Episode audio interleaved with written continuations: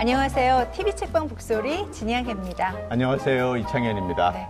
중국 배우 중에 어떤 배우를 가장 좋아하세요? 옛날 어렸을 때는 이소룡 참 좋았고요. 음. 요즘에는 색갱가요? 뭐 탕웨이 아주 강한 인상적인 모습들이 생각이 나네요. 우리나라 며느리라고 네, 많은 그렇습니다. 분들이 좋아하시잖아요. 네. 네. 근데 저는 색계에서 탕웨이의 상대 배우 역을 했던 네. 양조위 씨의 진짜 왕팬이거든요. 남자인 제가 봐도 매력 있더라고요. 왕조이 멋있죠. 네. 네. 근데 저는 요즘 왕조이 하면 부탄이 늘 떠올라요. 한때 부탄 국왕이 주례를 쓴 결혼식으로 아마 인기가 있었죠. 예, 부탄에서 비밀 결혼식 했잖아요. 네. 근데 그 왜 부탄에서 결혼을 했는지 그 밝힌 그 내용이 참 감동적이었어요. 그렇죠. 네, 어떤 내용이었냐면요. 물질보다는 정신적인 풍요로움을 더 높게 여기는 부탄의 문화에 두 사람이 반했기 때문에 음. 부탄에서 비밀 결혼식을 한다. 양조위를 더 좋아하게 됐죠. 그렇죠. 세상에서 어떻게 보면 가장 가난한 나라 부탄.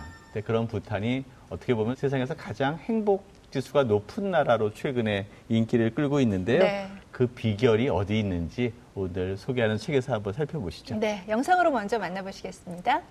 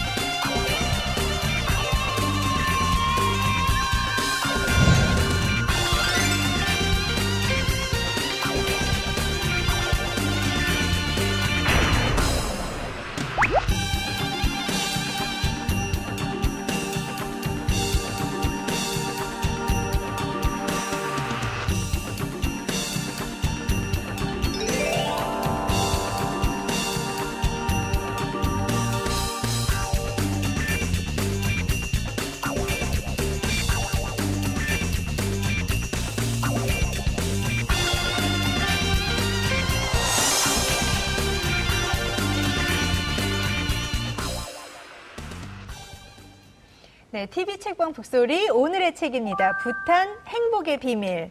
그리고 저자인 박진도 충남대 명예교수 모셨습니다. 안녕하세요, 교수님. 네, 안녕하세요. 네. 어, 시간 내주셔서 감사합니다. 네. 근데 부탄이 사실 어디에 있습니까? 하고 물어보면 딱히 이렇게 대답을 잘 못하겠어요. 부탄이란 나라부터 좀 설명을 해주세요. 그렇죠. 부탄은 이제 히말라야 동쪽에 있습니다. 우리가 네. 부탄은 네팔을 많이 혼동하는데 네팔은 네. 히말라야 서쪽에 있고 예. 네. 동쪽에 있는데 작은 나라입니다. 우리가 보통 한 얘기할 때 에, 마지막 샹글리라 음. 또는 뭐 어, 은둔의 왕국 음. 이렇게도 얘기하거든요. 그만큼 잘 알려져 있지 않은 나라입니다. 부탄이 뭐 우리한테 어, 여행이 자유화된 것은 한 20년밖에 되질 않고요. 어, 예. 그리고 이제 부탄이 이제 재, 재미난 거는 음, 인구가 75만밖에 안 돼요. 근데 그 위에 있는 중국 15억이고 네. 그 밑에 있는 인도가 또 15억입니다. 네.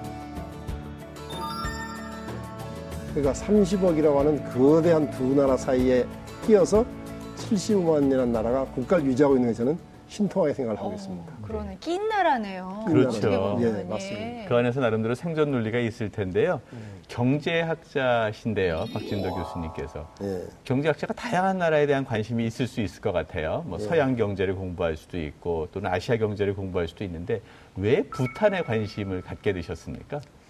그 제가 이제 2010년부터 23년까지 그 충남 발전연구 원장을 제가 했었는데요. 당시에 그 충청남도의 슬로건이 행복한 변화, 새로운 충남 뭐 이런 거였어요. 음. 근데 지금 말씀하신 것처럼 경쟁을 했기 때문에 네. 행복이라는 것에 관심이 없었어요. 그건 뭐 개인이 각자 알아서 하는 거지. 네. 그거는 네. 무슨 정책적으로 하느냐. 근데 막상 가서 보니까 그런 슬로건이 있으니까 제가 행복한 변화 도대체 뭐지? 어떤 변화가 행복한 변화지? 음. 또, 또 행복은 또 뭐야 도대체? 이런 의문을 제가 이제 갖게 돼서 음. 그래서 이제 행복 연구를 좀 해야 되겠다고 생각해서 우리 이제 연구원에 행복 연구 팀을 만들어서 연구를 하기 시작을 했죠. 네. 근데 이제 행복한 나라들이 많이 있는데 어, 부탄은 가난한 가난하지만 행복한 나라 이렇게 얘기하더라고요. 음. 근데 경제학자한테 치명적인 얘기거든요. 음. 왜냐하면 경제학자들은 가난을 벗어나게 하는 것이 경제학자의 역할인데 그렇죠. 아니, 가난해도 행복하다면 굳이 벗어날 이유가 없잖아요. 네네. 그래서 제가 그 서- 서로 모순되는 어, 두 개의 단어를 가지고 있는 나라죠. 그래서 어, 행복한 나라도 뭐 덴마크도 있고 여러 나라도 있지만은 어, 그런 점에서 이제 부탄에 관심을 갖게 된 거죠. 그렇군요.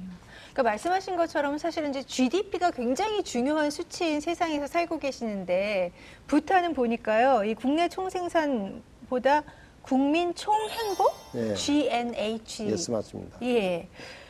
이게 훨씬 중요하다 이렇게 선언한 예, 국가니까요. 예. 예, 국민 총행복이라는 게 어떤 개념입니까? 그러니까 이제 번역어죠. 예. 번역어인데 이제 Gross National Happiness라는 말이거든요. 네. 근데 우리 거기에 잘 이제 대입이 되는 말이 Gross National Product라는 말이 있습니다. 네. 국민 총 생산. 네. 그러니까 아마 그걸 의식해가지고 만들어낸 말이 아닌가 싶어요, 음. 부탄에서. 그러니까 이제 국민 총 행복에 대한 부탄 정부의 정의가 있습니다. 부탄의 국민총 행복 정책을 총괄하는 국민총 행복위원회는 개인과 사회의 물질적 웰빙과 정신적, 정서적, 문화적 필요 사이에 조화로운 균형을 달성하는 다차원적 발전 전략이라고 정의한다. 또한 행복은 개인이 느끼는 감정이지만 그것이 실현될 때는 집단적으로 이루어지는 것으로 이해한다. 더 재밌는 것은 부탄 사람들은 행복을 집단적으로 이해를 하고 있어요. 집단적이라는 말은 무슨 얘기냐면은 다른 사람과 공유하지 않고 개인이 행복할 수 없다. 그래서 뭐라고 얘기하냐면 다른 사람의 행복이 정진될 때 너의 행복이 정진된다. 굉장히 사실 어, 좋은 말이기도 하고 무서운 말이기도 하죠. 그냥 우리가 살고 있는 우리 사회는 어떻게 보면 뭡니까? 나만 행복하면 된다고 생각하는 사회 아니에요? 근데 부탄의 국민총 행복이라는 개념은 지금 말씀드린 것처럼 다차원적으로 접근을 해야 되고 또 하나는 다른 사람과 더불어서 행복해야 된다는 그런 의미를 매파고 있습니다. 그러니까 개인적 차원이 아니라 공동체, 집단적 차원이다 이런 말씀을 예, 하셨고요. 또 하나는 다차원적이라고 말씀을 예. 하셨는데 그 얘기는 너 행복하냐라고 음. 물어봐서 나 행복해라고 얘기하는 주관적 인식이 아니라 좀 과학적인 측정이 있는 것 같아요. 그렇죠, 예. 어떻게 측정을 하게 되나요? 그러니까 지금 다차원적으로 얘기할 때 부탄 사람들이 아홉 개 영역을 설정을 하고 있습니다. 네. 그러니까 하나가 이제 우리가 보통 쉽게 생각하는 생활 수준이 네. 있고요. 또 이제 건강, 교육, 문화, 공동체, 그 다음에 이제 생태, 네. 뭐 시간 사용, good governance 이렇게 아홉 개의 영역을 어, 가지고 행복 평가를 하거든요. 근데 그 아홉 개 영역을 다시 또 33개 지표를 이렇게 구성을 시킵니다. 그래서 그거를 조사를 하죠. 그 33개 지표에 대해서 148개의 질문을 가지고 조사를 합니다. 조사 결과를 가지고 국민들의 행복 정도를 측정을 하는데 가장 어, 재미난 건 뭐냐면 부탄에서는 두 종류의 사람이 존재합니다. 하나는 행복한 사람, 또 하나는 아직 행복하지 않은 사람. 저는 이 말을 굉장히 좋아하는데요. 네. 불행한 사람이 아니고 아직 행복하지 않은 사람. 말하자면은 너와 국가가 노력을 하면은 너도 행복해질 수 있는 사람. 그런데 두 개로 나눠가지고 네. 이 아직 행복하지 않은 사람들에게 맞춤형 정책을 쓰는 것이 부탄 행복 정책의 핵심이죠. 네. 아, 사실 저는 이 행복 지수 얘기하고 부탄이 그, 그 만족도가 높은 사람 뭐 세계 1위 뭐 이런 수위를 차지했다는 뉴스 같은 걸볼 음. 때참 막연하게 생각했거든요. 근데 이렇게 구체적으로 어떤 시스템을 맞습니다. 갖추어서 측정을 했는지는 이번에 이 책을 예. 보고 알았고요. 정말 깜짝 놀랐어요. 예. 아홉 개 영역에 33개 지표. 음, 예. 예. 교수님께서는 그 중에서 특별히 뭐 좀 눈에 띄는 부분이 있으십니까? 여러 가지는 그냥 볼 수 있을 것 같아요. 네. 뭐 여러 가지 물질적 풍요의 정도를 측정하는 것도 있는데요. 가장 재밌었던 게 시간을 어떻게 사용하느냐가 음, 중요한 그렇죠. 것 같아요. 사실 우리 우리 살아가면서 시간을 어떻게 사용하느냐는 것은 전혀 고려의 대상이 안 되지만 우리 생각해 보세요. 아침에 한 시간씩 출근하고 오후에 또 한 시간씩 퇴근하고 바쁘다 바쁘다 살면서 사실 시간이 전혀 없는데 시간을 잘 활용하는 것이 행복을 높여준다라고 척도에 들어있다는 것만으로 너무 흥미진진하던데요.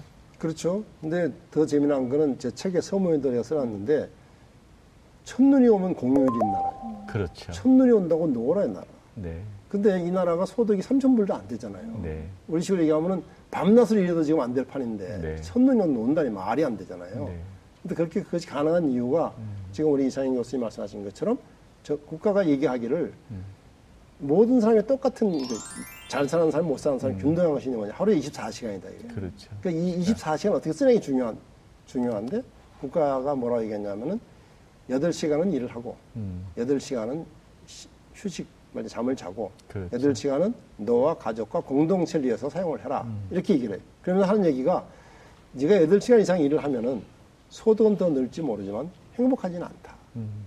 그래서 부탄 사람들은 어, 모든 그 공공기관을 비롯해서 사기업은 좀 차이가 있습니다만 공공기관의 경우는 오후 5시면 무조건 칼퇴근. 음. 우리가 흔히 말하는 저녁이 있는 삶을 음. 살고 있는 거죠. 네. 그게 뭐 이제 경제 지표랑 비교해서 어떤 그 차이가 있는지는 이제 말씀을 좀 나누 네. 물론 이제 반론을 생각하는 분들이 많으실 음. 것 같아서요. 말씀을 좀 나눠보면 좋겠고요. 근데 제가 또 하나 느낀 것은 원래 이제 부탄이라는 나라가 국민의 행복을 굉장히 중요시 여겼지만 사실 구체적으로 이렇게 시스템화해서 만든 건 근래 일이더라고요. 맞습니다. 70년대에 들어서 이렇게 좀 구체적으로 그 측정하고 그것을 어, 실현시키기 위해서 노력한 것으로 보이거든요. 네. 근데 이렇게 진짜 뭔가를 구체화시킨 후에 실제적으로 좀 달라졌습니까? 그러니까 이렇게 해서 이해를 하시면 되는데 부탄에서 어, 국민총 행복이라는 것이 국가 정책의 그 근간을 이루게 된 것은 2008년 이후입니다. 헌법을 제정하면서부터 네. 이제 이후고. 더 최근이네요. 그렇죠. 예. 근데 그 전에도 음. 이제 그렇게 말하자면 음, 그것을 국가 정책의 그 계획 속에 들어가 있지는 않았지만은 정책의 흐름은 기존은 지금 말씀하신 것처럼 국민총 행복이라는 것을 국가 정책의 철학으로 가지고 있었던 거거든요. 그래서 사실은 부탄이 그 1960년대를 이렇게 보면은 1500년대와 똑같았다래 생활이. 음. 그러니까 한 400년 이상을 거의 변화가 없는 나라인데 단적인 예가 무슨 자동차가 한 대도 없었어요. 자동차 도로가 없었어, 도로. 아 그래요? 네, 도로가 없어요, 예, 60년대. 예. 네. 그리고 그다음에 학교가 없었어요. 학교가 11개 있다. 오늘. 네. 병원이 의사가 두 명밖에 없었어요. 이게 말이 안 돼요. 75만 중에요. 예, 그렇죠. 그 당시 75만이 아니라 한 60몇 아, 만이었겠죠. 더 적었겠군요. 근데 의사가 예. 두 명이고 학교가 11개. 그러니까 학교도 아무도 안 가고 병원이 비- 아파도 아무도 병원도 가지 않고. 그러니까 전혀 살던 근대화되지 않은 전혀 아니죠. 그러니까 사회군요. 평균 수명이 38세였어요. 아. 근데 여기에 이제 그 국민총 행복이라는 것을 가지고 들어오니까 부탄이 이제 무상 교육과 무상 의료를 하는 거예요. 대단한 변화죠. 그래서 무상 교육을 하게 되니까 유치원부터 10학년까지 의무 교육을 하게 되고 우리는 9년 의무 교육 아니에요. 근데 11년은 11년은 의무 교육을 하고 공립고등학교, 대학교를 또 무상으로 다 진학을. 해요. 거기다가 의료도 의료도 다 무상이거든요. 관광객까지도 다 무상이에요. 아 관광객도요. 그렇죠. 어, 어. 그렇게 되다 보니까 아까 얘기한 것처럼 수명이 38세밖에 안 되던 나라가 지금 70세로 음. 올라가요. 급격히. 그건 뭐 그야말로 상전 벽해와 같은 변화가 음. 있는 거죠. 그 책에 수록된 부분인데요. 이 부탄 사람들이 국민 행복을 최우선 과제로 삼는다. 그게 과연 어떤 의미인지, 그리고 우리가 보통 생각하는 것과 어떤 차이를 갖고 있는지가 잘 나타나 있는 부분이 있어요. 그래서 제가 좀 읽어드리겠습니다.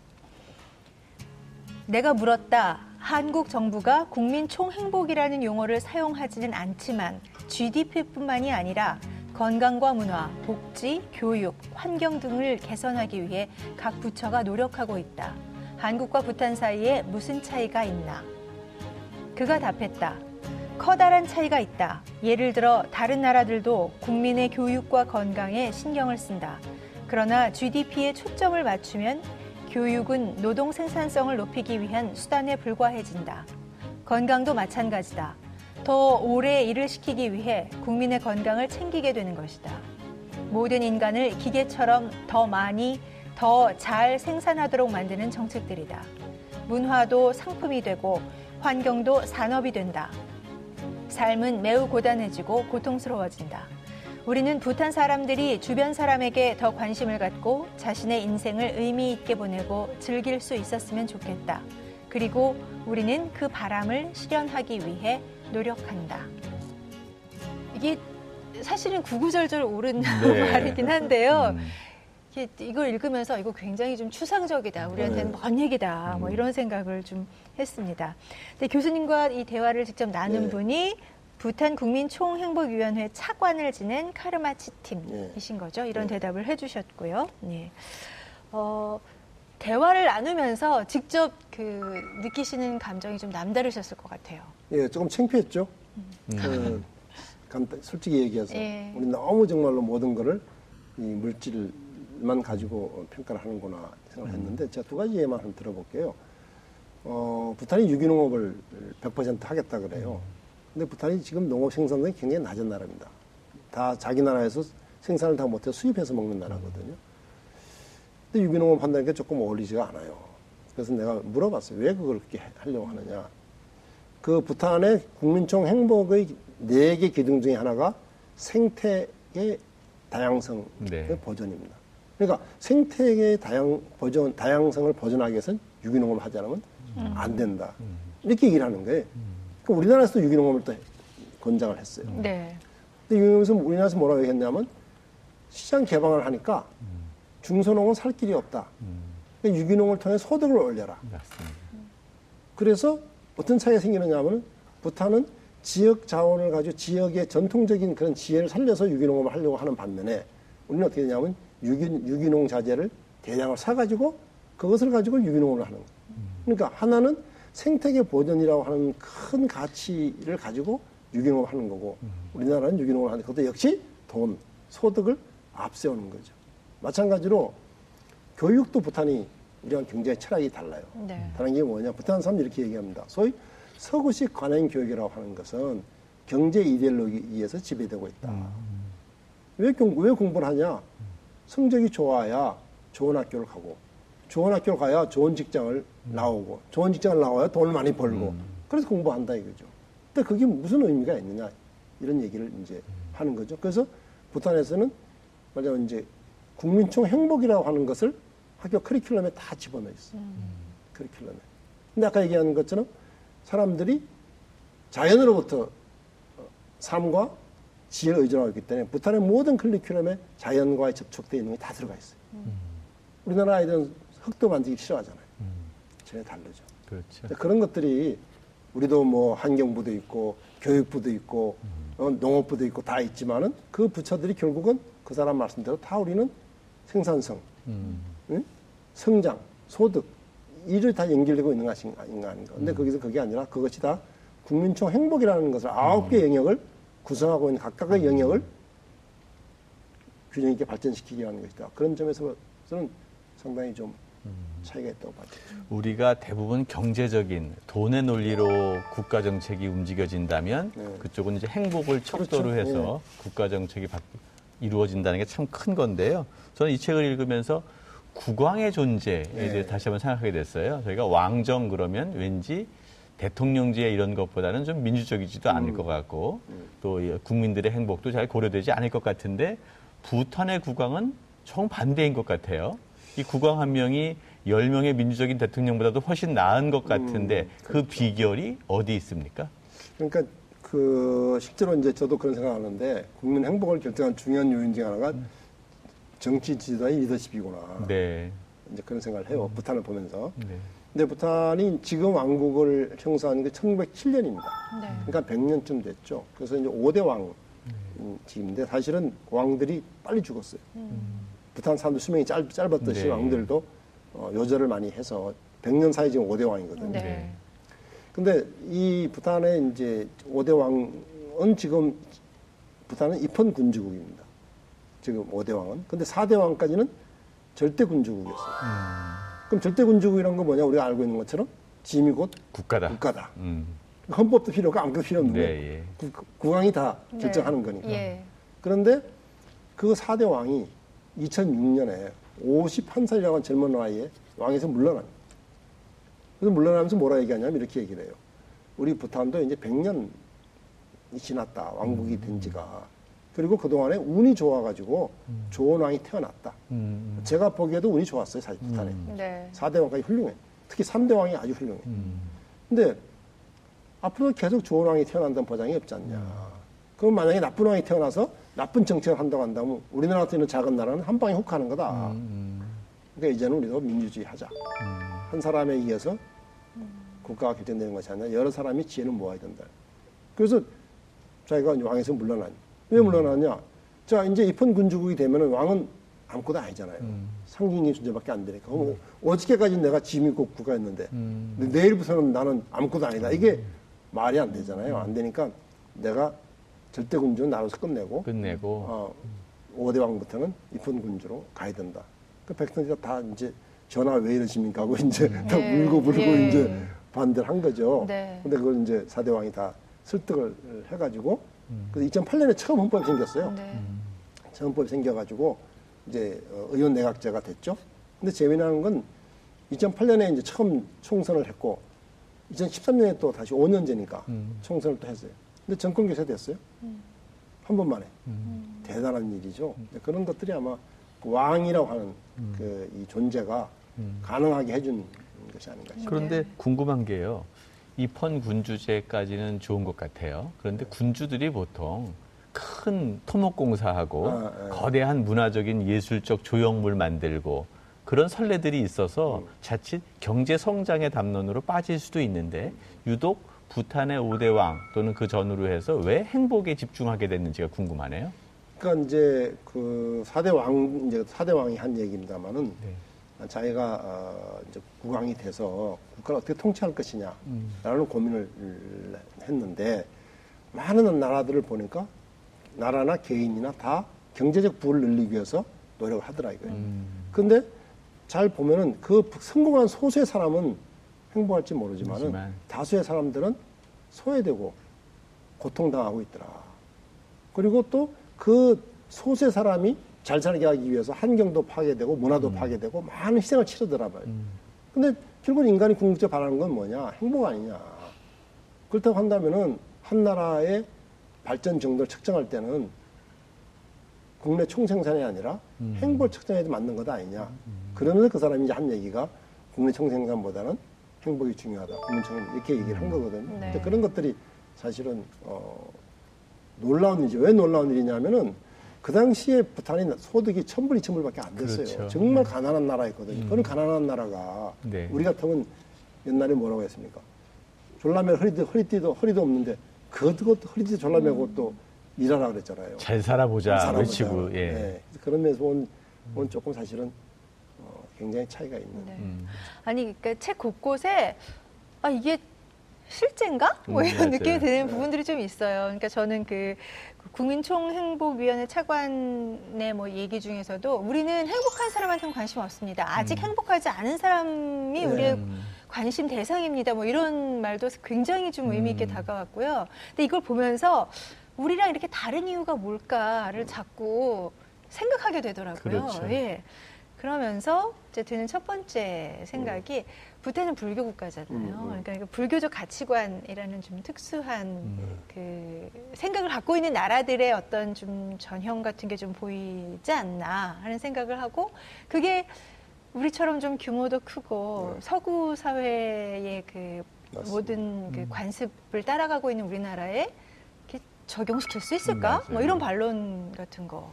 부탄은 불교 국가가 맞습니다. 네. 부, 어, 부탄은 불교를 국교로 하고 있어요. 근데 부탄 국민 전체가 불교를 믿는 건 아닙니다. 70% 정도가 불교를 믿고요. 30% 정도 힌두교를 어, 믿고 있습니다. 그래서 이제 그런 거고. 다만 부탄의 국민총 행복 정책은 예, 불교적 가치에 상당히 예, 기초하고 있는 것은 맞는 얘기입니다. 그러니까 예를 들면 명상을 소중하게 생각한다든지 음. 어, 침, 심리적 웰빙을 음. 소중하게 생각, 이건 네. 상당히 네. 그 불교적 가치, 또 자연을 어, 소중하게 생각한다든지 상당히 불교적 가치에 입각하고 있는 건 맞거든요. 우리가 부탄의 그 국민총회 정책을 그대로 한국에 뭐 어, 도입할 수 있겠냐는 것은 사실은 여러 가지로 음. 그 차이가 있지만 그러나 우리는 이미 뭐 3만 달러 아니냐. 말하자면 물적 토대를 갖춘 거 아니냐 우리는. 음. 그렇다고 한다면 여기서 더 이거 3만 달러, 4만 달러, 5만 달러로 가겠다고 악을 쓰지 말고 음. 현재의 물적 토대를 가지고 음. 좀더 나은 나라 말하자면 국민들이 조금 더 행복한 나라를 만들기 위한 구상을 할 수 있지 않겠느냐 음. 하는 얘기를 하고 싶은 거죠 말이죠. 음. 근본적인 생각 자체 우리 아까 말씀드린 것처럼 우리 사회 패러다임 자체를 성장으로부터 음. 행복으로 전환시킨다고 한다면 굉장히 많은 얘기를 할 수가 있잖아요. 네.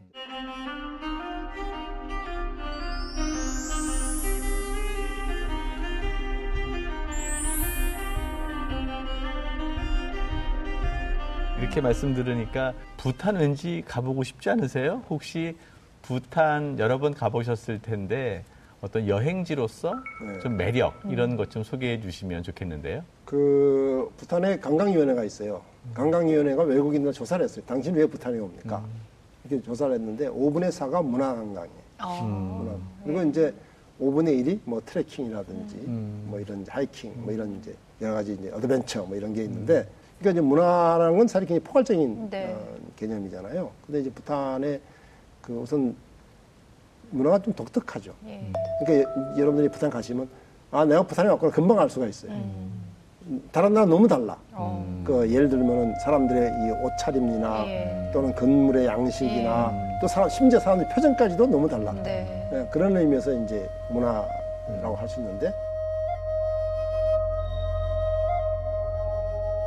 거기에다가 이제 아무래도 깨끗한 자연 환경이라든지 예. 음. 또그 히말라야의 또 웅장한 뭐 경관 뭐 이런 것들이 이제 사람들을 오게 한다라고 네. 부탄 관광위원회가 조사를 했고 저도 그렇게 생각하고요. 예. 그래도요 여행을 가는 입장에서는 뭔가 예. 그 명소라는 걸 알고 그렇죠. 가야지 될 것 같아요. 그러니까 뭐 아 프랑스가 파리를 가면 에펠탑을 간다든지 그렇죠. 뭐 이런 식으로요. 그래서 부탄의 관광 명소를 몇 가지 좀 짚어주신다면 예, 그 부산에서 제일 유명한 것이 저희 탁상사원이라는 음. 탁상사원이라고 하는 거죠. 3천 해발 3,100m 정도. 어 거기가 이제 이 가파른 절벽 위에 세워져 있는 사찰이거든요. 근데 굉장히 아름답습니다. 그러니까 네. 그 뭐 특별히 그 뭐랄까 사찰이 아름다운 것보다도 그 전체적인 주변에 예. 있는 자연 아, 환경. 자연 환경과의 더불어서, 아, 아, 저 네, 굉장히 조화. 아름다운. 네. 근데 거기가 사실은 이제 부탄으로 본다 한다면은 8세기에 파드마 삼바바라고 하는 그 라마 승이 티베트에서 와가지고 부탄의 불교를 이제 전파했거든요. 예. 그 사람을 기리기 위해서 만든 음. 그 사원이라서 부탄서는 이제 성지죠, 성지 일종의. 어, 예. 부탄 사람들. 그래서 예. 부탄 사람들 많은 사람들 1년에 한 번 정도는 거기 가서 이제 기도를 하고 오는 그런 예. 정도가 있고요. 고대 부탄을 가장 가장 많이 하는 것이 종이라는 종. 근데 그 종은 뭐냐면은 행정과 종교 시설입니다. 그러니까 가면은 어, 분리돼 편- 있지 않고 같이 네, 같이 있어요. 있습니까? 그, 그 가면은 들어가면 이쪽 편은 종교 어. 사찰이고 이쪽은 행정 행정. 예. 그 이제 부탄에 말하자면 정신 세계는 이제 어, 불교가 다스리고 네. 그 다음에 이제 현실 세계는 음. 이제 왕이 다스리는 어. 거 이런 이제 이렇게 지금 나눠져 있거든요. 그래서 그 종들이 다 아주 아름답습니다. 전통적으로 부탄 그 양식으로 지어져 가지고요. 네. 그래서 대표적인 것이 그 팀프에 있는 타시초청이라고 하는 타시초청 그것도 가보시면 좋고 네. 그다음에 이제 부탄에서 가장 오래된 이제 프나카종이라고 하는 곳이 거기는 정말로 그 이 강가에 위치해 있는데요. 이렇게 아마 부탄 사진 보시면 많이 나올 텐데 아름답습니다. 네. 근데 이제 아까 그 인구 대국이라고 할 수 있는 인도와 네. 또 다른 인구 대국 중국 사이에 있다고 말씀하셨잖아요. 네. 그러니까 10억이 훨씬 넘는 두 15억, 개의 국가에다가 거기에는 70만밖에 안 네. 되는 그런 나라인데요. 음식 문화가 네. 왠지 이- 인도 쪽에 가까울 것 같은 느낌은 들어요. 어떻습니까? 아 그렇지 않아요. 부탄 부탄 음식이에요. 네. 여튼 독특한 나라입니다. 고유의 음식. 그렇죠. 예. 부탄 고유 음식이라고 봐야 되겠죠. 네. 그 인도는 두저 카레를 많이 카레, 먹잖아요. 예, 예. 근데 부탄 사람들은 카레 잘 안 먹어요. 예. 네. 잘안 먹고 부탄 제일 많이 먹는 건 고추. 어, 부탄은 그렇지요? 고추를 좋아합니다. 우리가 먹는 그- 고추. 네, 고추. 어. 이제 그 종류가 많은데 어, 고추에 그래서 고추를 가지고 요리를 많이 해요. 음. 그 대표적인 요리가 이제 에마다치라고 하는 건데 이게 뭐냐면은 치즈를 가지고 고추를 볶아서 만드는 거예요. 치즈와 고추가 네, 결합된. 치즈가 아직 결합돼서 음. 맛있어요. 음. 근데 그거를 보통 부탄 사람들은 뭐야 이렇게 이제 밥에다가 음. 그 섞어서 뭐 손으로 먹기도 하고 네. 뭐 이렇게 이제 하거든요. 그게 있고 고대 부탄의 뭐 계절 부탄은 우리나라처럼 무슨 저 비닐 하우스가 있까 이런 게 없으니까 다 음. 제철 음식밖에 네. 없거든요. 먹을 게 없을 때는 인도에 수입을 해서 먹고 음. 그러면 이제 제철 음식이 제일 맛있던 건 아스파라가스 음. 부탄 대표적이죠. 그리고 좀 비싸긴 하지만 송이버섯 송이버섯. 진짜 맛있어요. 네. 아니 어. 말씀하시는 거 진짜 진짜 맛있을 것 진짜 같은데요. 맛있어요. 어, 네. 저희- 저희가 왠지 뭐 먹방 프로그램 네. 되는 것 같은 느낌도 드는데 어, 여행 가고 싶은데요. 네, 한번 가시죠. 네. 뭐. 네, 말씀 들으니까 네. 어, 정말 가보고 싶다라는 생각이 들고요. 근데 이제 보- 부탄 하면은 뭐 이렇게 청정 자연 환경 네. 그리고 깨끗하고 뭐그 아름다운 자연환경을 떠올리게 되는데요. 네, 네. 근데 이게 후천적으로 노력해서 얻은 거라면서요. 원래 천혜의 자연이 그렇게 음, 뭐 어쨌든 뭐 그런 조건은 갖춰져 있는 거죠. 네, 네. 그런데 이제 부탄이 아까 말씀드린 자연을 소중하게 생각하기 때문에 네. 헌법에 부탄 국토의 60% 이상은 숲으로 덮여 있어야 된다 이렇게 돼 있어요. 음. 그리고 나무는 전부 국가 소유예요. 음. 그래서 함부로 나무를 빌 수가 어, 없습니다. 개인이. 예. 그래서 지금 현재 결과를 그렇게 보다 보니 하다 보니까 72%가 지금 숲이에요. 음. 엄청난 네. 그리고 또 아까 말씀드린 것처럼 자연 보호, 생태 보호를 하다 보니까 지금 국토의 51%가 모두 자연 보호 지역이에요. 음. 그러니까 이런 것들은 네. 국가가 정말로 자연을 보호하기 위해서 인위적으로 노력을 굉장히 하고 있는 거죠. 아, 돈이 그- 없으니까 네. 인도에서 뭐라 하냐면 야 나무 좀 팔아 잘라서 팔아 그 나무 좋은 나무 뭐하니 그거 음. 저도 부탄가 트레킹을 해봤는데 정말 좋은 나무 많아요. 네. 그, 그 올라가 보면 그게 안 팔아. 음. 어, 그건 이제 함부로 손대면 안 되는 거죠. 예. 참 대단하네요. 근데 그러네요. 보통 이제 네팔이나 이래서 트레킹 같은 거 하고 히말라야 올라갈 때 네, 네. 셀파를 그렇죠. 활용하잖아요. 네, 근데 네. 사실 셀파 족이잖아요. 네, 네. 그런데 부탄에서 재미난 얘기를 들었어요. 이른바 포터, 네. 짐꾼 이런 게 없다라는 네, 네. 얘기인데 결국 이게 국왕이 이런 얘기를 했다면서요. 예컨대 우리에게 외화를 가져오는 등산객보다는 밭에서 일하는 사람들이 더 소중하다. 네. 사실 이렇게 말하기 힘든 거 아니겠습니까? 경제 논리로만 본다면. 그렇죠. 예, 그래서 참 그 사실 뭐 저도 우리 다 네팔 가서 트레킹 네. 해봤지만은 아, 좀 미안하잖아요. 그렇죠. 그 사람들 보면은 하루에 그 무거운 짐을 여기다 여기다 이마에다가 이렇게 저 끈으로 끈을 해가지고. 해가지고 뒤에다 메고서는 하루 종일 일하면 10달러 음, 받거든요.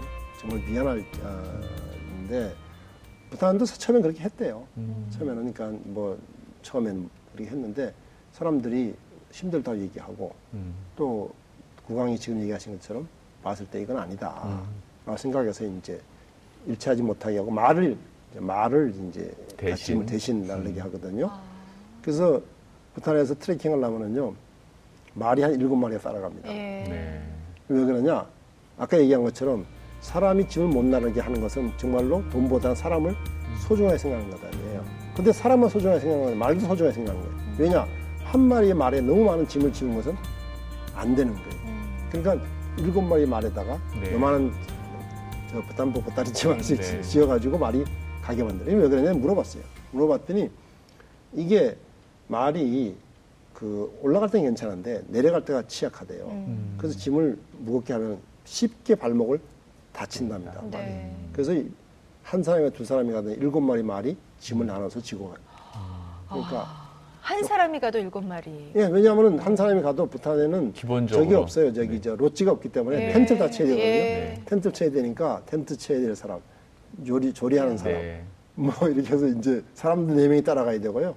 말이 일곱 마리 따라가야 돼요. 아. 그래서 아, 좀 독특한 독특한 그 이, 트레킹 예. 하는 트레킹 문화 자체도 참 장관이겠다. 네. 그런 생각도 그러니까 좀 듭니다. 사람에 대한 배려가 있는 것만큼이나 동물에 대한 배려를 그렇죠. 함께 갖는 거고 그게 바로 자연을 배려하는 뜻이 아닌가 생각이 드는데요. 사실 문재인 대통령이 지난번 네팔도 갔다 오셨다고 하고요. 또 네팔 가시면서 또이 부탄도 들려서 화제가 됐었는데요. 네. 이 책 쓰시면서 문재인 정부에게 이 부탄에서 배운 어떤 나름대로의 아이디어를 한마디 전하신다면 어떤 정책을 그 전하시겠습니까? 부탄 갔다 오시고 나서 문재인 대통령이 백성을 행복하게 하지 못한 정부는 필요 없다라고 네. 얘기를 하셨다고요. 네. 갔다 오셔서. 근데 그게 이제 부탄 법전에 나온 얘기거든요. 네. 아직 행복하지 않은 사람들을 위한 맞춤형 정책. 예를 들면 지금 뭐 대통령께서 일자리 저는 저- 참 잘한 일이라 생각해요. 가장 시급한 문제가 어, 일자리가 없면서 일자리 주는 문제잖아요. 국가로 해야 될 일이. 하- 국가가 할 수 있는 다 할 수는 없지만 국가 해야 될 일 중에 중요 하나가.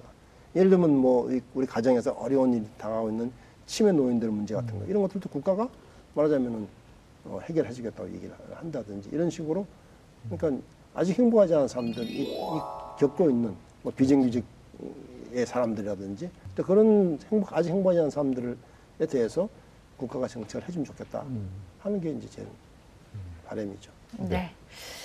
자, TV 책방 북소리 벌써 이제 공식 마지막 질문 드릴 아, 순서가 그래요? 됐습니다. 네. 시간 또 오늘도 참 빨리 갔습니다. 네. 예. 박진도 교수님 가슴에 오래도록 남아있는 내 인생의 한 구절 여쭙겠습니다. 예.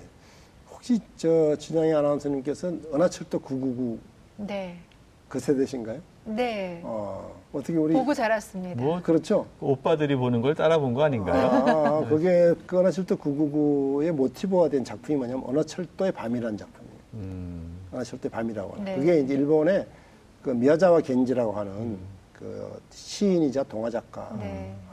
쓴 사람이거든요. 오늘 한 얘기가 한계가 있는데 세계 전체가 행복하지 않은 한 개인의 행복은 있을 수 없다. 전 너무 충격받았어요. 그, 그 시국을 보고. 아, 이건 나하고는 너무, 어, 뭔, 일. 내가 어떻게 세계, 세계 전체를 행복하게 내가 할 수가 있겠어요? 근데 그렇게 시, 충격을 받았는데 그 사람이 나를 위로하느라고 옆에다 뭐라 써놨느냐 또 이렇게 써놨어요. 주위의 사람들이 불행한데 내가 혼자 어떻게 행복하겠느냐 써요. 그래서 제가 이제 그때부터 세계 전체는 모르겠지만은 내 주위의 사람들은 조금 살펴보는 그런 건 배운 바가 있죠.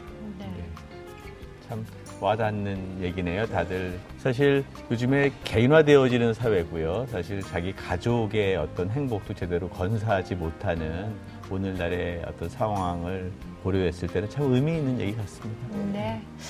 어, 오늘 어, 행복이라는 것에 대해서 좀 다를, 다시 한번 생각해보는 그런 계기가 된 네. 것 같습니다. 책 색다른 시선을 만나다 TV 책방 북소리 오늘은 부탄 행복의 비밀의 저자인 박진도 교수님과 함께했습니다. 오늘 즐거웠습니다. 네. 즐거웠습니다. 감사합니다. 예, 고맙습니다. 네.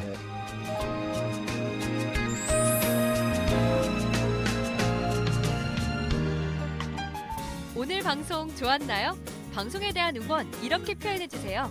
다운로드하기, 댓글 달기, 구독하기, 하트 주기. 더 좋은 방송을 위해 응원해 주세요. 다운로드하기, 댓글 달기, 구독하기, 하트 주기. 기억하셨죠?